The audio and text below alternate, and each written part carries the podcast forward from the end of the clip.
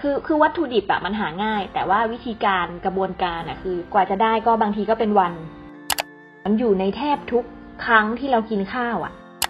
ก็คือทำมาจากปูนาจริง ๆ เลย คือเราก็ยังรู้สึกว่าของป้าเราอร่อยที่สุดอะ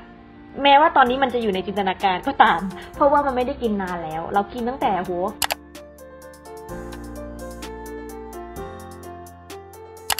เมนูในความทรงจำของของเฮาเนาะก็คือน้ำปู เพราะว่าเคยกินต้มาน้อยๆแล้วเนาะก็กินกับตากับยาย กับที่บ้านเป็นเมนูที่ง่าย ๆ แต่ว่าก็กินได้กับหลายเมนู แล้วก็เป็นวิธีแบบถนอมอาหารของแบบคนเหนือเฮาเนาะก็เลยเป็นเมนูที่กูเตือที่นึกถึงอาหารก็จะนึกถึงน้ำปูเจ้า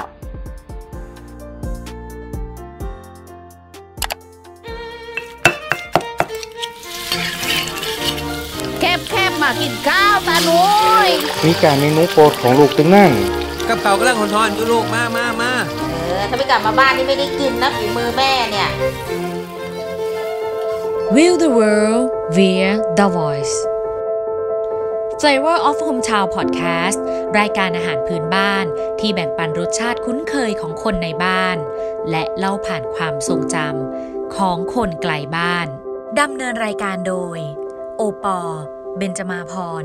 ฝ่ายจารี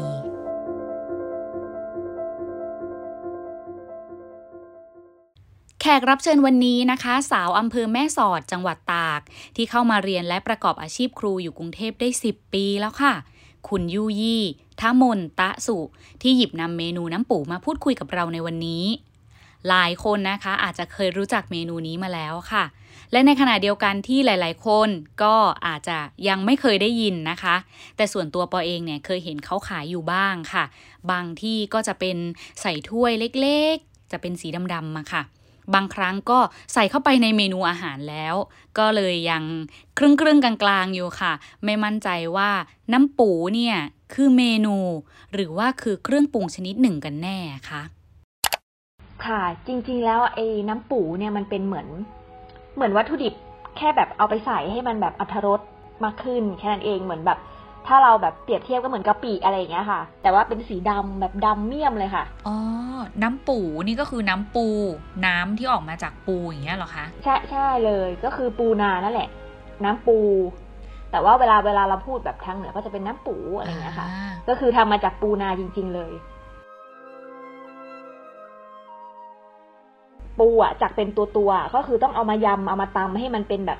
เศษเศษๆแล้วก็เอาไปเคี่ยวจนกว่ามันจะมันมันจะแบบเหือดระเหยออกไปกลายเป็นแบบเป็นตะกอนอะมันก็จะรวมกันเป็นแบบก้นกระทะเลย เป็นเหมือนแบบของเหนียวเหนียวๆอืมเอาปูทั้งตัวเหรอคะมากองกันแล้วก็ตำตำทั้งตัวเลใช่ยใช่ไหมค่ะใช่เหมือนมันเหมือนจะเยอะนะ แต่ว่าเคยไปเห็นป้าทำอะ คือแบบจากกระทะใหญ่ ๆ เลยอะ พอเขาเอาไปตำแล้วแบบผสมน้ำอะแบบเต็มกระทะเลยนะ พอมันเหือดอะมันจะเหลือแค่แบบประมาณกะปิตาเรือใบอะค่ะไอกระปุกกะปิอะที่มันใหญ่ๆ นั่นแหละเต็มกระปุกกระปุกเดียว คือคือวัตถุดิบอะมันหาง่าย แต่ว่าวิธีการกระบวนการอะคือ คือกระบวนการมันอะก็คือเป็นการถนอมอาหารแหละ เพราะว่ามันสามารถเก็บไว้ได้นาน แล้วก็สามารถเอามาเป็นเหมือนเครื่องปรุงในการทำแกงทำน้ำพริกอะไรอย่างเงี้ยค่ะ ได้ด้วย ระปุกหนึ่งก็จริง ๆ ถ้าซื้อแล้วใส่ตู้เย็นไว้อะอยู่ได้หลายเดือนนะ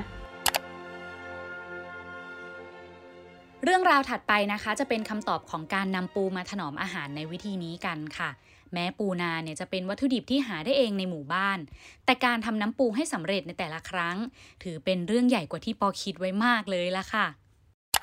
ก็จริงๆเคยเคยครั้งสองครั้งที่แบบว่าไปเก็บไปเก็บปูกับป้านะคะอืม เวลาที่ปูมันออกมา มันก็ไม่ได้แบบว่าโอ้โหออกมาทีละร้อยตัวเนาะอืมมันก็จะแบบว่าต้องเดินต้องไปหาอะไรเงี้ยบางทีก็ต้องขุด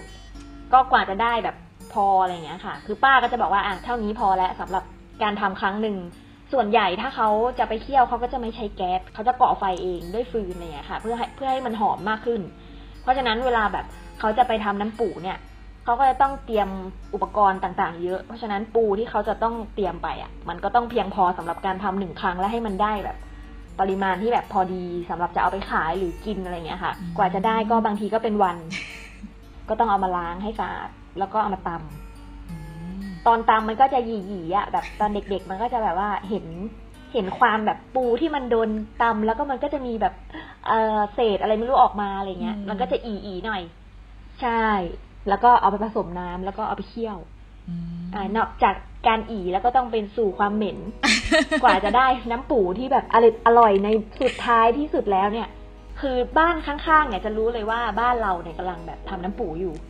คือกลิ่นมันไปถึงขนาดนั้นเลย บางทีอะคนที่แบบว่าเขาเขาท้องหรือเขาอะไรเงี้ยเขาจะอยู่ไม่ได้เลยนะข้างบ้านนะคือแบบจริงเหรคือมันเหม็นมาก พอมันกลายเป็นตะกอนแล้วเนี่ย มันจะความเหม็นมันจะไม่มันจะไม่ค่อยมีละอ๋ออื มมันจะลดน้อยไป รู้สึกเหมือนทุกภาคจะมีของเหม็นประจำภาค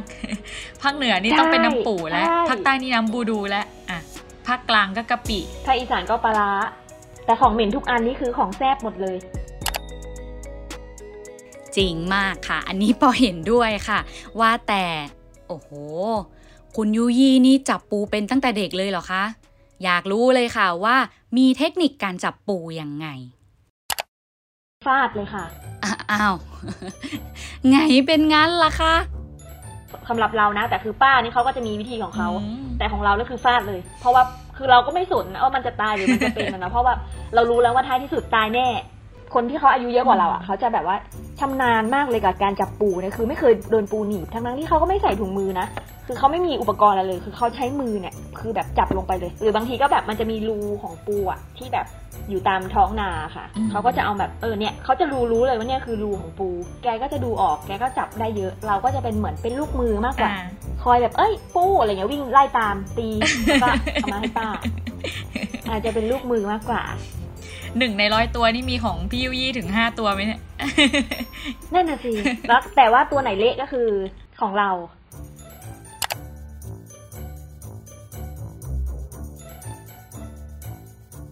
คือถ้าถ้าเป็นบ้านเราอะส่วนใหญ่ปูนา มันก็จะออกมานั่นแหละช่วงฤดูฝนอะไรเงี้ยค่ะ แต่ว่ามันไม่ได้เป็นภาพที่แบบเหมือนโหคนทั้งหมู่บ้านแบบพร้อมใจกันไปแบบเก็บปูเพื่อที่จะเอามาทำน้ำปูน้ำปูอะไรเงี้ยเพราะว่าหนึ่งคือ แถวบ้านอะจะมีคนที่ทำน้ำปูอะไม่เยอะ คนที่เขารู้กระบวนการหรือเจ้าที่แบบอืมคือคนเนี้ยคือแบบอร่อยที่สุดแล้วอะไรเงี้ยจะมีแค่แบบสองสามเจ้าที่แบบเขาทำเป็นเป็นอาชีพที่ขายเลยหรืออะไรเงี้ยค่ะคนส่วนใหญ่อะคือขี้เกียจทำแหละ ก็จะไม่ได้แบบสนใจอะไรมาก จะหวังแค่ไปซื้ออย่างเดียวเพราะฉะนั้นคนที่ไปเก็บอะก็จะมีแค่ไม่กี่คน จะเป็นคนที่เขาทำขายอยู่แล้วอะไรเงี้ยค่ะสองสามคนแค่นั้นในหมู่บ้าน แล้วก็เพราะว่าคือหมู่บ้านหมู่บ้านของเราอะ ทำนาเยอะ แล้วก็มีพื้นที่ของแบบทุ่งนาค่ะ อยู่แบบเขาเรียกว่าอะไรอยู่ในหมู่บ้านเลยอะสลับกับบ้านอะไรเงี้ย บ้านแล้วก็ถุงนาบ้านแล้วก็ถุงนาไปอย่างเงี้ยเรื่อยๆเพราะฉะนั้นมันก็จะมีแบบทุ่งนาเยอะเป็นภาพของแบบทุ่งนาเยอะมาก มันก็จะมีแบบเนี่ยแหละ พวกปูอะไรเงี้ยค่ะ เยอะ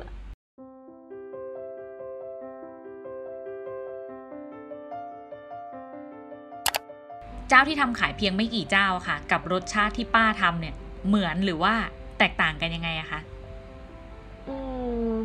ถ้าเป็นรสชาติของป้ามันก็จะเป็นรสชาติของความเคยชินนะเนาะมันก็จะแบบมันอร่อยอยู่แล้วล่ะเพราะว่าเราเคยกินตั้งแต่เด็ก ๆ แต่ว่ารสชาติที่แบบเนี่ยทุกวันเนี้ยที่แบบตอนนี้ยังอยู่ในตู้เย็นอยู่เลย มีอยู่สองกระปุกที่แบบสั่งที่แบบเอามาจากบ้านอ๋อเหรอใช่แต่ว่าก็ยังคือมันไม่ใช่ว่าแบบเราจะไปเปิดตู้เย็นแล้วเอาน้ำปูออกมากินกับอะไรก็ได้อะมันจะต้องมีเมนูที่แบบคู่กันอะไรอย่างเงี้ย เราก็เลยยังไม่ได้ยังไม่ได้กินอยู่ในตู้เย็นเหมือนเดิม อืม แต่ว่า ไอไอที่สั่งมาในตู้เย็นตอนนี้ค่ะ ก็คือเป็นของคนข้างบ้านนั่นแหละ คือเพราะว่าป้าไม่ได้ทำนานแล้ว แต่ว่าคือเราก็ยังรู้สึกว่าของป้าเราอร่อยที่สุดอะแม้ว่าตอนนี้มันจะอยู่ในจินตนาการก็ตาม เพราะว่ามันไม่ได้กินนานแล้ว เรากินตั้งแต่โหป้าเราเลิกทำไปนานแล้วอะค่ะ ตั้งแต่แบบ เราอยู่แบบมัธยมอะแล้วเราก็มาอยู่ที่นี่ตั้งสิบปีเนาะมันก็ ห่างหายไปนาน แต่ว่าเราเราอะยังยังรู้สึกว่าเรายังจำรสชาติได้ว่าแบบเนี่ยเนี่ยคือป้าเราอะถ้าเรานึกถึงน้ำปูที่แบบป้าเอาไปกินกับน้ำพริกหรือว่ากินกับแกงหน่อไม้อะไรเงี้ย เราจะรู้สึกว่ามันอร่อย มันอาจจะแบบฝังเข้าไปในแบบอืมมเออความทรงจำว่า เออ อร่อยอะไรเงี้ยค่ะความที่น้ำปูนะคะ นับเป็นเครื่องปรุงชนิดหนึ่งค่ะ ก็ทำให้เกิดความหลากหลายในการนำมารังสรรค์แต่ละเมนู ไม่มีจำกัดวิธีการกินกันเลยละค่ะ จริง ๆ แล้วน้ำปูเนี่ยก็จะเอามาใส่น้ำพริก ก็จะกลายเป็นน้ำพริกน้ำปูเนาะแล้วก็เอ่อเมนูที่เอามากินคู่กับน้ำปูได้ที่แบบเขากินกันบ่อยๆเลยหนึ่งก็คือส้มต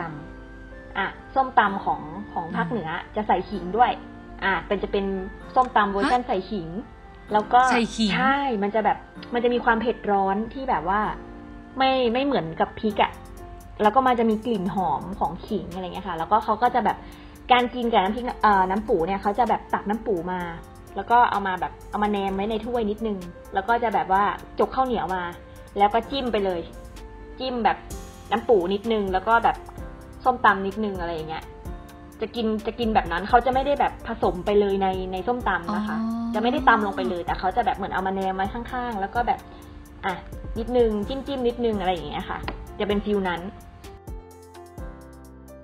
ว่าไปแล้วนะคะ นั่งคุยกันมาถึงตรงนี้ ปอกก็ยังไม่ทราบเลยค่ะว่า น้ำปูรสชาติเป็นยังไงคะกลิ่นก่อน เน้นกลิ่น กลิ่นมันจะแบบหอมหอมหน่อย หอมแบบเขาเรียกว่าอะไรอะกลิ่นปูนิดๆแล้วก็จะมีความกลิ่นเค็มๆของปู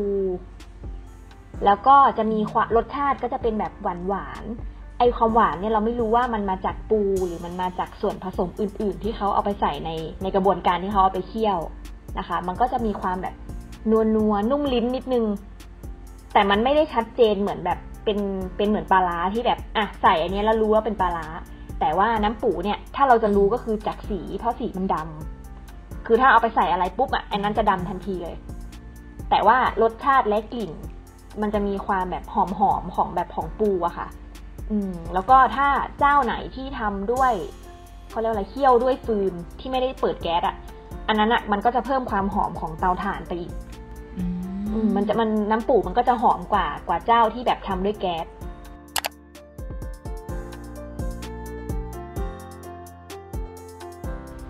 ที่เลือกน้ำปูเพราะว่า เออเขาเรียกว่าอะไรอะ มันอยู่ในแทบทุกครั้งที่เรากินข้าวอะ มันจะมีไอเนี้ยอยู่ อืม อย่างถ้าเป็นเมนูอื่นมันก็จะแบบเป็นครั้งคราวไป อย่างเช่นอะอันครั้งนี้แกงหน่อไม้ ครั้งอื่นเป็นน้ำพริกนั่นนี่อะไรเงี้ย แต่ไอ้น้ำปูกระป๋องน้ำปูเนี่ยมันจะอยู่ในแบบถาดกินข้าวของเราอะแทบจะทุกครั้ง อืม อืม เพราะว่าคนที่กินส่วนใหญ่จะเป็นตา ที่แบบแกกินทุกครั้ง แต่เราก็จะเลือกกินเป็นแบบบางเมนู สมมติแกงหน่อไม้ อะโอเค ก็จะกินด้วย แต่ตาเนี่ยไม่ว่าจะกินอะไรแกก็จะขอแนมนิดนึง อืมแล้วก็ภาพของการกินข้าวของตาเนี่ยก็คือยังตาตึง คือแกจะเป็นคนที่กินข้าวแบบโอ้โหอร่อยอร่อยอัธรสมาก คือเวลาเราเห็นแกกินข้าวเรารู้สึกว่ามันอร่อยเรารู้สึกว่าภาพการกินอืมข้าวของเราอะ มันดูแบบ มันดูอิ่มเอม แล้วก็เป็นอาหารเมนูที่ต้องกินที่บ้านทุกครั้งใช่ไหมคะ ใช่ใช่ค่ะเพราะเรารู้สึกว่าน้ำปูที่อื่นก็คงไม่เหมือนที่บ้านเรา มันอาจจะอร่อยกว่าก็ได้นะ แต่ว่า feeling มันไม่เหมือน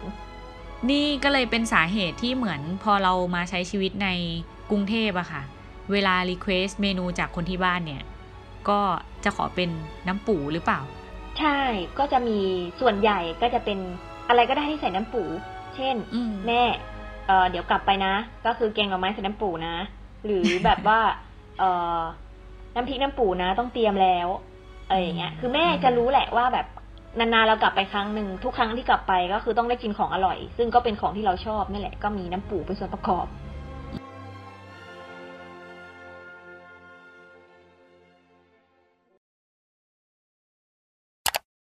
แม่สอดจังหวัดตากเนี่ย เป็นภาคอะไรกันแน่ระหว่าง ภาคตะวันตกกับภาคเหนืออะค่ะ ถ้าเป็นแบ่งตามภูมิศาสตร์อะจังหวัดตากจะอยู่ภาคตะวันตก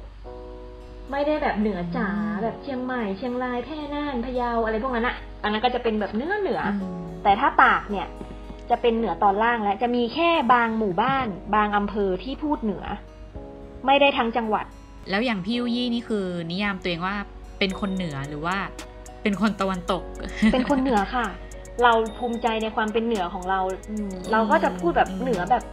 เหนือเหนือเหนือหน่อยอะไรเงี้ยแต่เราก็รู้สึกว่าถ้าถ้าเขาถามว่าใครเป็นคนเหนือคือเราจะต้องยกมือแล้วหนึ่งเหนือแม่สอดจังหวัดตากเนาะก็หลายภาษาไปอีก ใช่ เพราะว่ามันมีแบบโอ้โหมีหลายชาติพันธุ์อยู่ในอยู่ในอำเภอเดียวอะค่ะ หลายค่ะๆคนเนี่ยพอพูดถึงแม่สอดก็จะนึกถึงเป็นแหล่งท่องเที่ยว ภูเขาหมอกอะไรอย่างเงี้ยแล้วก็วิถีชุมชนที่ได้รับอิทธิพลมาจากประเทศเพื่อนบ้าน เมียนมา วิถีชีวิตตั้งแต่เด็กเลยอย่างเงี้ยค่ะ ที่อยู่ใกล้ชิดกับประเทศเพื่อนบ้านอย่างเงี้ยค่ะ วัฒนธรรมมีความเหมือนหรือต่างกันยังไงบ้างอะคะอืมอืมถถ้าพูดถึงคำว่าแม่สอดก่อนเลยเนาะแบบหลายคนนะที่ที่ที่แบบว่าเป็นเพื่อนหรือเป็นคนรู้จักอะค่ะ มักมักจะบอกว่าเราอะเป็นคนเชียงใหม่หรือเชียงราย มักจะไม่ได้นึกถึงจังหวัดตากอืมเหมือนแบบว่าอ่า จังหวัดตากอะ จะไม่ค่อยคุ้นหูหลายคนเลยอะอันนี้อันนี้สังเกตจากแบบคนรอบข้างนะคะ แล้วก็แม่สอดเนี่ยจริง ๆ แล้วติดติดเมียนมาเลย คือมีเขาเรียกอะไรมีสะพานมิตรภาพที่แบบสามารถข้ามไปแบบทับเมียนมาได้เลยอะสองที่ ในในในอำเภอบ้านเราเลยอะแบบ สามารถข้ามไปได้เลย แล้วก็จะมีแบบว่าบางตำบลนะคะ ที่ติดกับแม่น้ำเมยแม่น้ำเมยอะคือแม่น้ำที่เชื่อมระหว่างไทยกับเมียนมาและ สามารถอืมเดินข้ามไปได้เลย เพราะว่าน้ำบางจุดอะคือแค่หัวเข่าเอง เพราะฉะนั้นมันอ่าเพราะฉะนั้นมันก็จะมีเขาเรียกว่าอะไรความหลากหลายทางวัฒนธรรมในพื้นที่อะเยอะมาก นอกจากเมียนมาแล้วก็จะมีค่ะพวกพวกเขาเรียกว่าอะไรชนเผ่า มีทั้งเอ่อปากกยอ เราปากกยอเราก็เลยจะเรียกว่าเขาว่ากะเหลี่ยงอะเนาะแต่ว่าเขาก็จะมีหลายหลายเผ่ากะเหลี่ยงแดงกะเหลี่ยงขาวม้ง นะคะ มีมีหลายชาติพันธุ์เลยอะที่อยู่ในในตำบลในอำเภอเราอะหมู่บ้านเราเองก็อยู่ข้างๆกับหมู่บ้านปากกยอ แม่เราก็ขายตลาดนัด ก็ไปเปิดตลาดนัดในหมู่บ้านปากกยอ จนพูดปากกยอได้อ่าจนพูดภาษาเมียนมาได้ โดยที่แบบเออไม่ได้เรียนเลยอะคือแม่แม่บอกว่าแม่จำเอา ก็คือจะถามเขาว่าคำเนี้ย พูดว่าอะไรก็ก็พูดตามเขาอะไรอย่างเงี้ยค่ะ มันผสมกลมกลืนกันไปเลย เสื้อผ้าเราทุกวันนี้ที่เราใส่อะก็เป็นเสื้อผ้าจากเขาเรียกอะไรชนเผ่าปากกยอเหมือนกันอืม แล้วก็อาหารการกินอะไรอย่างเงี้ยค่ะ ก็ก็ได้รับอิทธิพลมาเยอะจนแบบบางทีอะเราก็ก็คิดว่ามันเป็นของเรา แต่ว่าบางบางอย่างมันก็ไม่ใช่อะไรเงี้ย เหมือนเอ่อของเมียนมาเขาจะมีอย่างหนึ่งเหมือนเป็นข้าวยำอะไรสักอย่างหนึ่งอืมมันคล้ายๆกับข้าวซอยอะ่ะ แต่เขาอะจะแบบใช้มือค่ะขยำมันจะมีความกรุบกรอบหน่อยคล้ายๆข้าวซอยเลยนึกภาพนึกฟิลข้าวซอย แต่ว่ามันจะมีความกรุบกรอบของแบบเส้นหมี่แล้วเขาอาจจะกินคู่กับหมูปิ้งอะ่ะ หมูสะเต๊ะอะอืมอ่า เป็นหมูจุ่มค่ะซึ่งจะจุ่มซอสสีชมพู อย่างที่สองก็คือเหมือนเป็นหม้อชาบูเป็นแบบหมูสะเต๊ะ แล้วก็จุ่มในซอสสีชมพูอืมแล้วก็กินกันเป็นวงเลยอ้าวมันคือมันคือของเราหรือของเขาหรืออะไรอย่างเงี้ย แต่คือเขาเรียกว่าอะไรอะเราเห็นมันมาตั้งแต่เด็กๆอะเราไม่รู้หรอกว่า อันเนี้ยคือของของประเทศเขาหรอ หรือว่าเป็นของเราแต่ว่าเขาเอามาขายอะไรอย่างเงี้ย อย่างบ้านเราอะค่ะ จะมีมีแบบชาวเมียนมาเยอะมาก เพราะว่าเขาทำไร่ทำนาแล้วเขาก็จะมีลูกจ้างอย่างแม่อะค่ะ ก็จะมีลูกจ้างชาวเมียนมาที่มาอยู่ที่บ้านอะค่ะ เป็นสิบปีแล้วก็คืออยู่มาเป็นค่ะแบบเหมือนเป็นครอบครัวเดียวกันอะอยู่กับตั้งแต่รุ่นตารุ่นอะไรเงี้ยก็รู้สึกว่าแบบอาหารการกินหรือการกินข้าวกับเขาหรืออะไรเงี้ยก็คือเหมือนเป็นคนในครอบครัวอะไรเงี้ย ปอเคยมีมุมมองว่าอำเภอชายแดนจะมีความแตกต่างอย่างงดงามซ่อนอยู่ แต่สำหรับคุณยุยี่นะคะ หญิงสาวที่เกิดและโตมาในอำเภอแม่สอดจังหวัดตาก กลับยืนยันกับเราอย่างหนักแน่นว่า ไม่มีความแตกต่างที่นี่เลยค่ะ แม่น้ำเมยสายเดียวกัน ที่เพียงข้ามมาอีกฝั่ง ก็เกิดความหลากหลายทางวัฒนธรรมแล้ว อาหาร เครื่องนุ่งห่ม ภาษา และผู้คน ได้กลมกลืนกันจนกลายเป็นครอบครัวเดียวกันไปแล้วค่ะ เรื่องราวถัดไปเป็นการเดินทางออกจากแม่สอด สู่กรุงเทพมหานครค่ะ เอาจริงๆอะตอนเรามาอยู่ที่เนี่ยเรารู้สึกมีความกล้าหาญในการใช้ชีวิตในเมืองกรุงมาก เพราะว่าตอนนั้นก็คือยังแบบม .6 ปีหนึ่งนี่เนาะแบบว่าค่ะเด็กอะ ก็ยังแบบมีความหลงไหลในความซีวิไลซ์อยากจะเรียนรู้ว่าเฮ้ยเมืองหลวงเป็นยังไงอะไรเงี้ยรู้สึกสนุก แต่พอเรารู้สึกว่าพอเราก้าวข้าข้ามไอ้ไอ้วัยนั้นมาแล้วอะเป็นวัยทำงานแล้วอะเรารู้สึกว่าการกลับบ้านนี่คือดี คือเหมือนแบบ จริง ๆ แล้วอะชีวิตเราอะต้องการกลับไปอยู่แบบง่าย ๆ อยู่บ้านกินของอืมที่เคยกิน คนที่บ้านก็แบบเออเมื่อไหร่จะกลับมาเมื่อไหร่จะกลับมาอะไรเงี้ยก็คืออยากจะให้เรากลับไปแหละแต่เอาจริง ๆ เราตอนนี้เราก็อยากจะกลับ แต่ว่า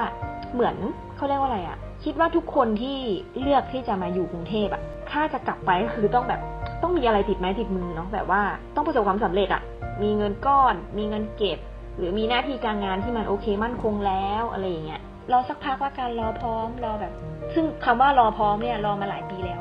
ก็ยังไม่ได้กลับบ้านสักทีช่วงเทศกาลคนอื่นเขากลับบ้านหมดอะแล้วเราอยู่เงียบๆคนเดียว ถนนโล่งๆมันจะเป็นฟิลที่แบบว่าเราต้องมานั่งคิดว่า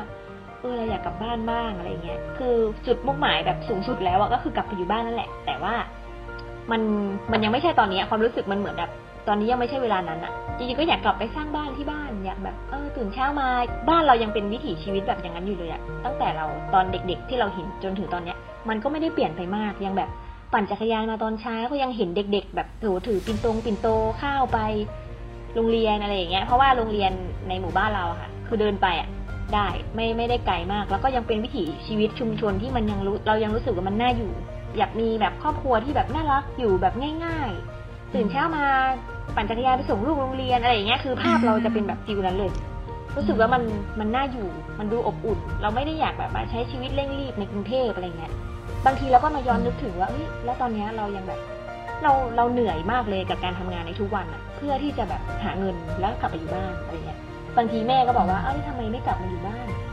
เนี่ยถ้าเทศกาลนี้ไม่ต้องไปตามหาที่ที่แบบว่าที่ท่องเที่ยวหรือว่า ที่กางเต็นท์ไปบ้านเราคือจบเลยทุกอย่างอืมแต่ยังไม่ถึงเวลา เออ ก็ไม่รู้ทำไมว่าเวลาไหนมันจะเกิดมันมันจะถึงจะถึงวันนั้นสักที ตั้งแต่ต้นที่เราพูดคุยกันมานะคะ ก็เป็นเรื่องราวของน้ำปู ความหลากหลายทางวัฒนธรรม และการเข้ามาใช้ชีวิตในเมืองหลวงของคุณยุยี่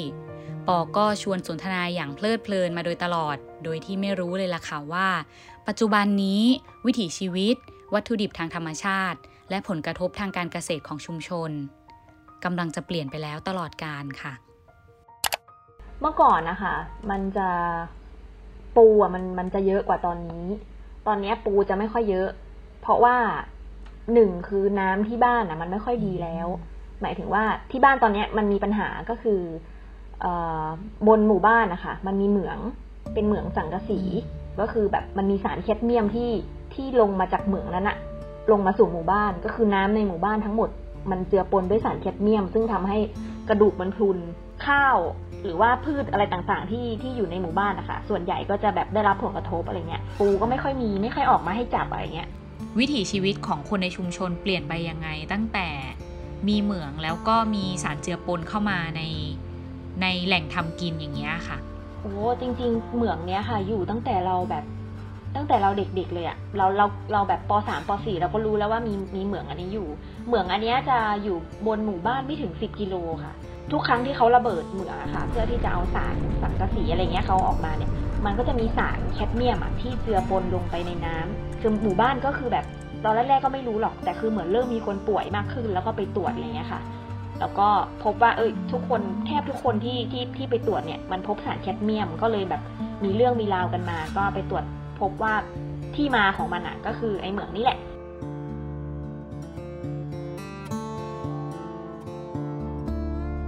อืมก็คือวิถีชีวิตอย่างแรกคือการทำนาเปลี่ยนไปเลย ก็คือเหมือนแบบ